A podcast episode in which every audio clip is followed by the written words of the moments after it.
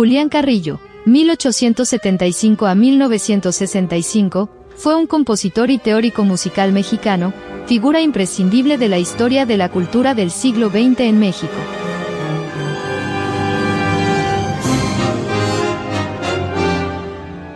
Perteneció a la élite artística del régimen de Porfirio Díaz y mantuvo su liderazgo en la política cultural durante la Revolución Mexicana y durante los gobiernos revolucionarios subsecuentes.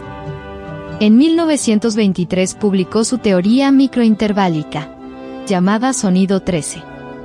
Fue director del Conservatorio Nacional de Música en México durante dos periodos, 1913 a 1914 y 1920 a 1923, y director de la Orquesta Sinfónica Nacional entre 1918 y 1924. Julián Carrillo destaca, entre otras cosas, por escribir numerosos textos teóricos, incursionar en el diseño de instrumentos musicales y ser el primer músico microtonalista en México. Ahora te contaré algo sobre su biografía y el acervo que se encuentra en el Centro Julián Carrillo de la Secretaría de Cultura del Estado de San Luis Potosí, México.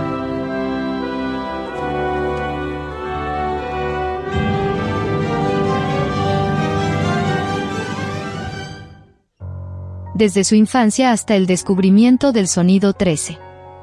Julián Carrillo nació en el pueblo de Agualulco, perteneciente al estado mexicano de San Luis Potosí, siendo el último de los 19 hijos de Nabor Carrillo y Antonia Trujillo, pareja de ascendencia indígena.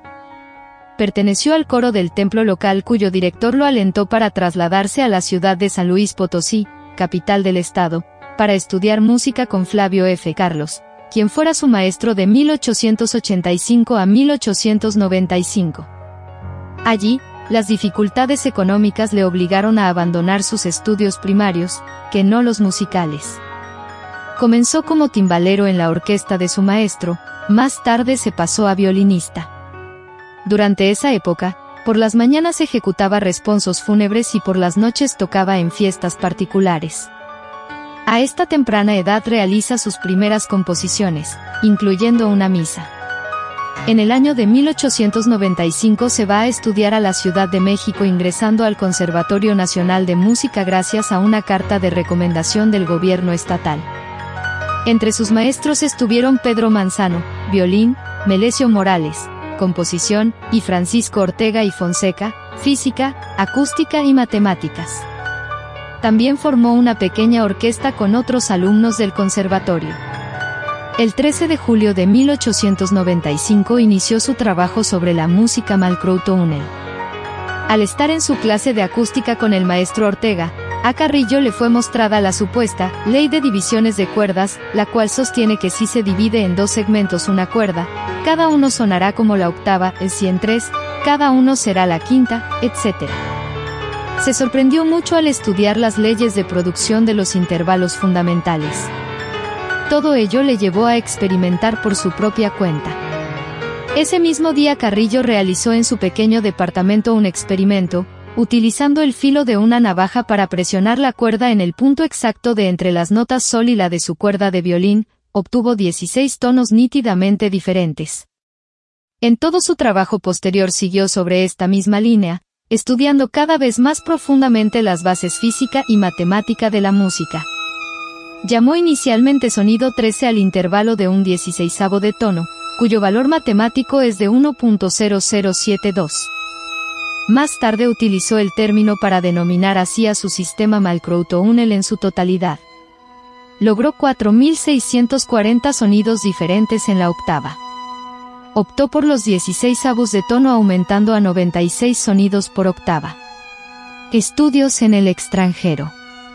Durante una presentación que realiza como solista en una entrega de premios de nivel superior en 1899, el presidente de la República, general Porfirio Díaz, lo escucha y decide concederle una beca para estudiar en el Real Conservatorio de Leipzig.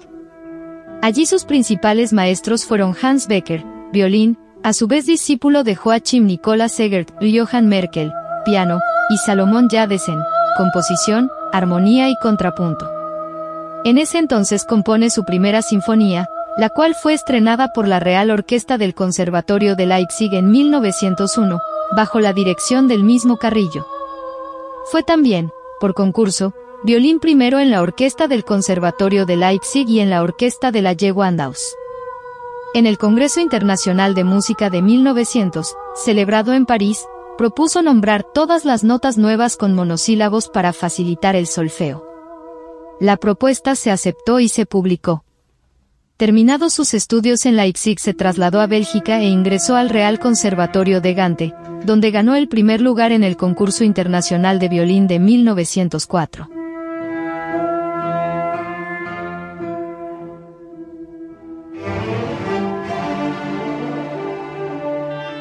Regreso a México después de sus estudios.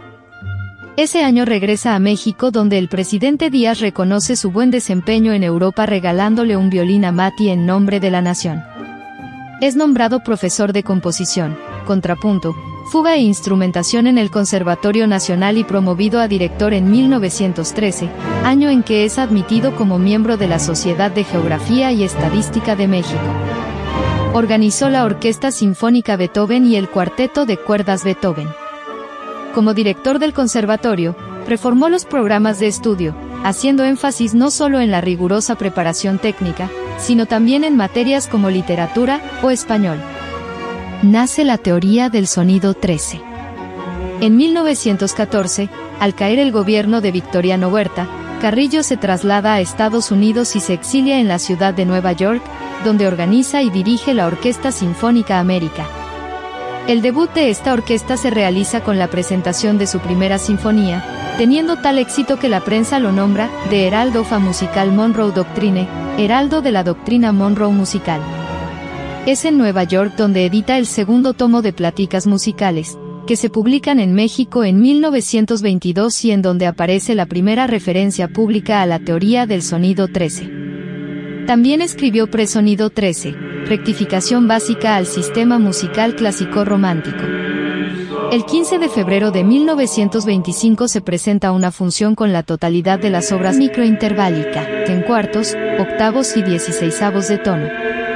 Este sería el inicio de la divulgación del sonido 13 por toda la República en una gira que le llevaría a Cuba y a Nueva York, donde conoce a Leopold Stokowski, quien se convertiría en gran amigo y apoyo en su carrera.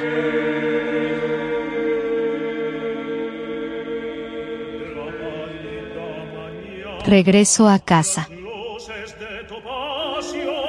De regreso a México, en 1918, es nombrado director de la Orquesta Sinfónica Nacional, 1918 a 1924, y del Conservatorio Nacional, 1920 a 1921.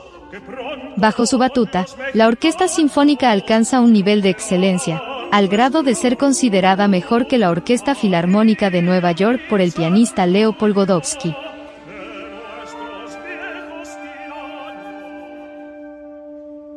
Este éxito permite que la orquesta sea capaz de sostenerse con sus propios recursos. En su repertorio se incluían composiciones de todas las épocas musicales, desde el barroco hasta el atonalismo y el serialismo. Carrillo dio importancia a la promoción de música de compositores mexicanos como Manuel M. Ponce, Antonio Gómez Anda y Juan León Mariscal. Entre sus alumnos de composición sobresalen Julia Alonso, Sofía Cancino de Cuevas, José F. Vázquez, dedicados a la música tonal en la tradición clásica y romántica.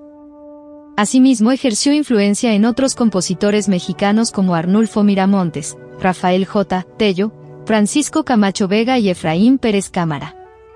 Durante la segunda mitad del siglo XX, todos ellos fueron relegados por la historiografía musical oficial, que tan solo reconoció la obra de los compositores nacionalistas. Pianos y Metamorfosis. Durante esa gira, escribe las leyes de metamorfosis musicales, una guía para transformar a cualquier fracción de tono cualquier obra. En 1928, el Congreso del Estado de San Luis Potosí declaró el 13 de julio como día de fiesta estatal, en recuerdo del experimento de 1895, coincidiendo con su aniversario. El pueblo de Ahualulco cambia oficialmente su nombre a Ahualulco del Sonido 13 de enero de 1933. Carrillo organiza la Sinfónica del Sonido 13, conjunto en que todos los instrumentos estaban afinados microtonalmente. Es entonces que entiende la necesidad de construir instrumentos especiales para interpretar sus composiciones. En 1934, publica La Revolución Musical del Sonido 13. No tuvo apoyo gubernamental para llevar a cabo su revolución, de hecho, toda su investigación y difusión fue autofinanciada. Aplicando sus conocimientos de física y matemáticas, en 1940 patenta 15 pianos metamorfoseados para cada intervalo de tono, desde tonos enteros hasta 16 de tono, pero no será hasta 1949 que se construya el primero piano de tercios de tono con la Casa Sater de Alemania. Para 1958 ya tiene los 15 pianos y los presenta en la Exposición Mundial de Bruselas, donde es galardonado con la medalla de oro. Construyó 16 pianos, arpas, flautas, guitarras y cellos capaces de generar cuartos, octavos y hasta 16 de tono. Julián Carrillo presentó una tesis en 1947 acerca de la diferencia de dividir una cuerda por medio de un corte o de realizar un nodo. En este último caso, el segmento resultante no es el microtono exacto que se obtiene al cortar la cuerda ya que el nodo disminuye la longitud de la misma. La música de Julián Carrillo fue difundida en Europa por Jean Etienne Marie y en Estados Unidos por Leopold Stokowski, ambos admiradores de Carrillo y su teoría. Fue condecorado en Francia en 1956 como Caballero de la Legión de Honor y en Alemania con la Gran Cruz de la Orden del Mérito.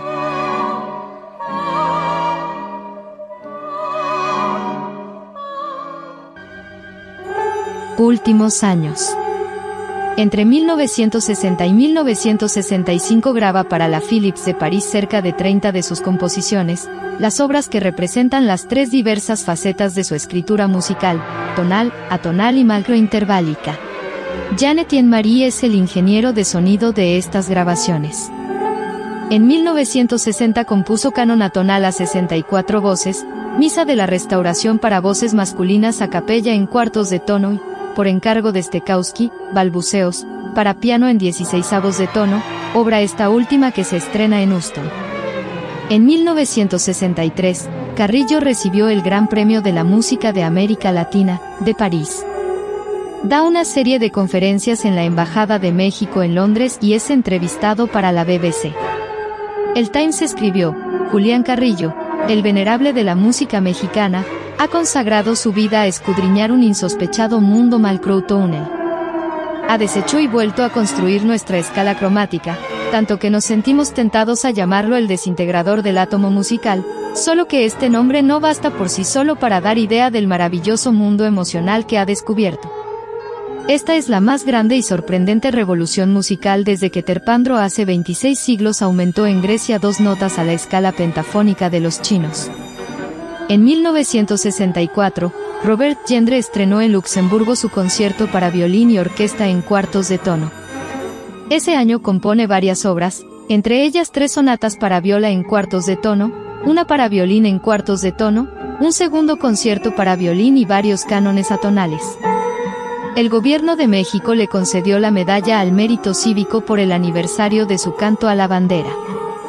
En 1965 el gobierno de la URSS lo invitó a realizar una gira de conciertos del sonido 13 en aquel país, proyecto que ya no se pudo realizar. También ganó el premio Sibelius de Finlandia, apoyado por los principales institutos musicales de Francia, Argentina, Brasil y México, pero murió antes de recibirlo. Julián Carrillo murió en la Ciudad de México el 9 de septiembre de 1965. Sus restos están depositados en la Rotonda de las Personas Ilustres en el Panteón Civil de Dolores.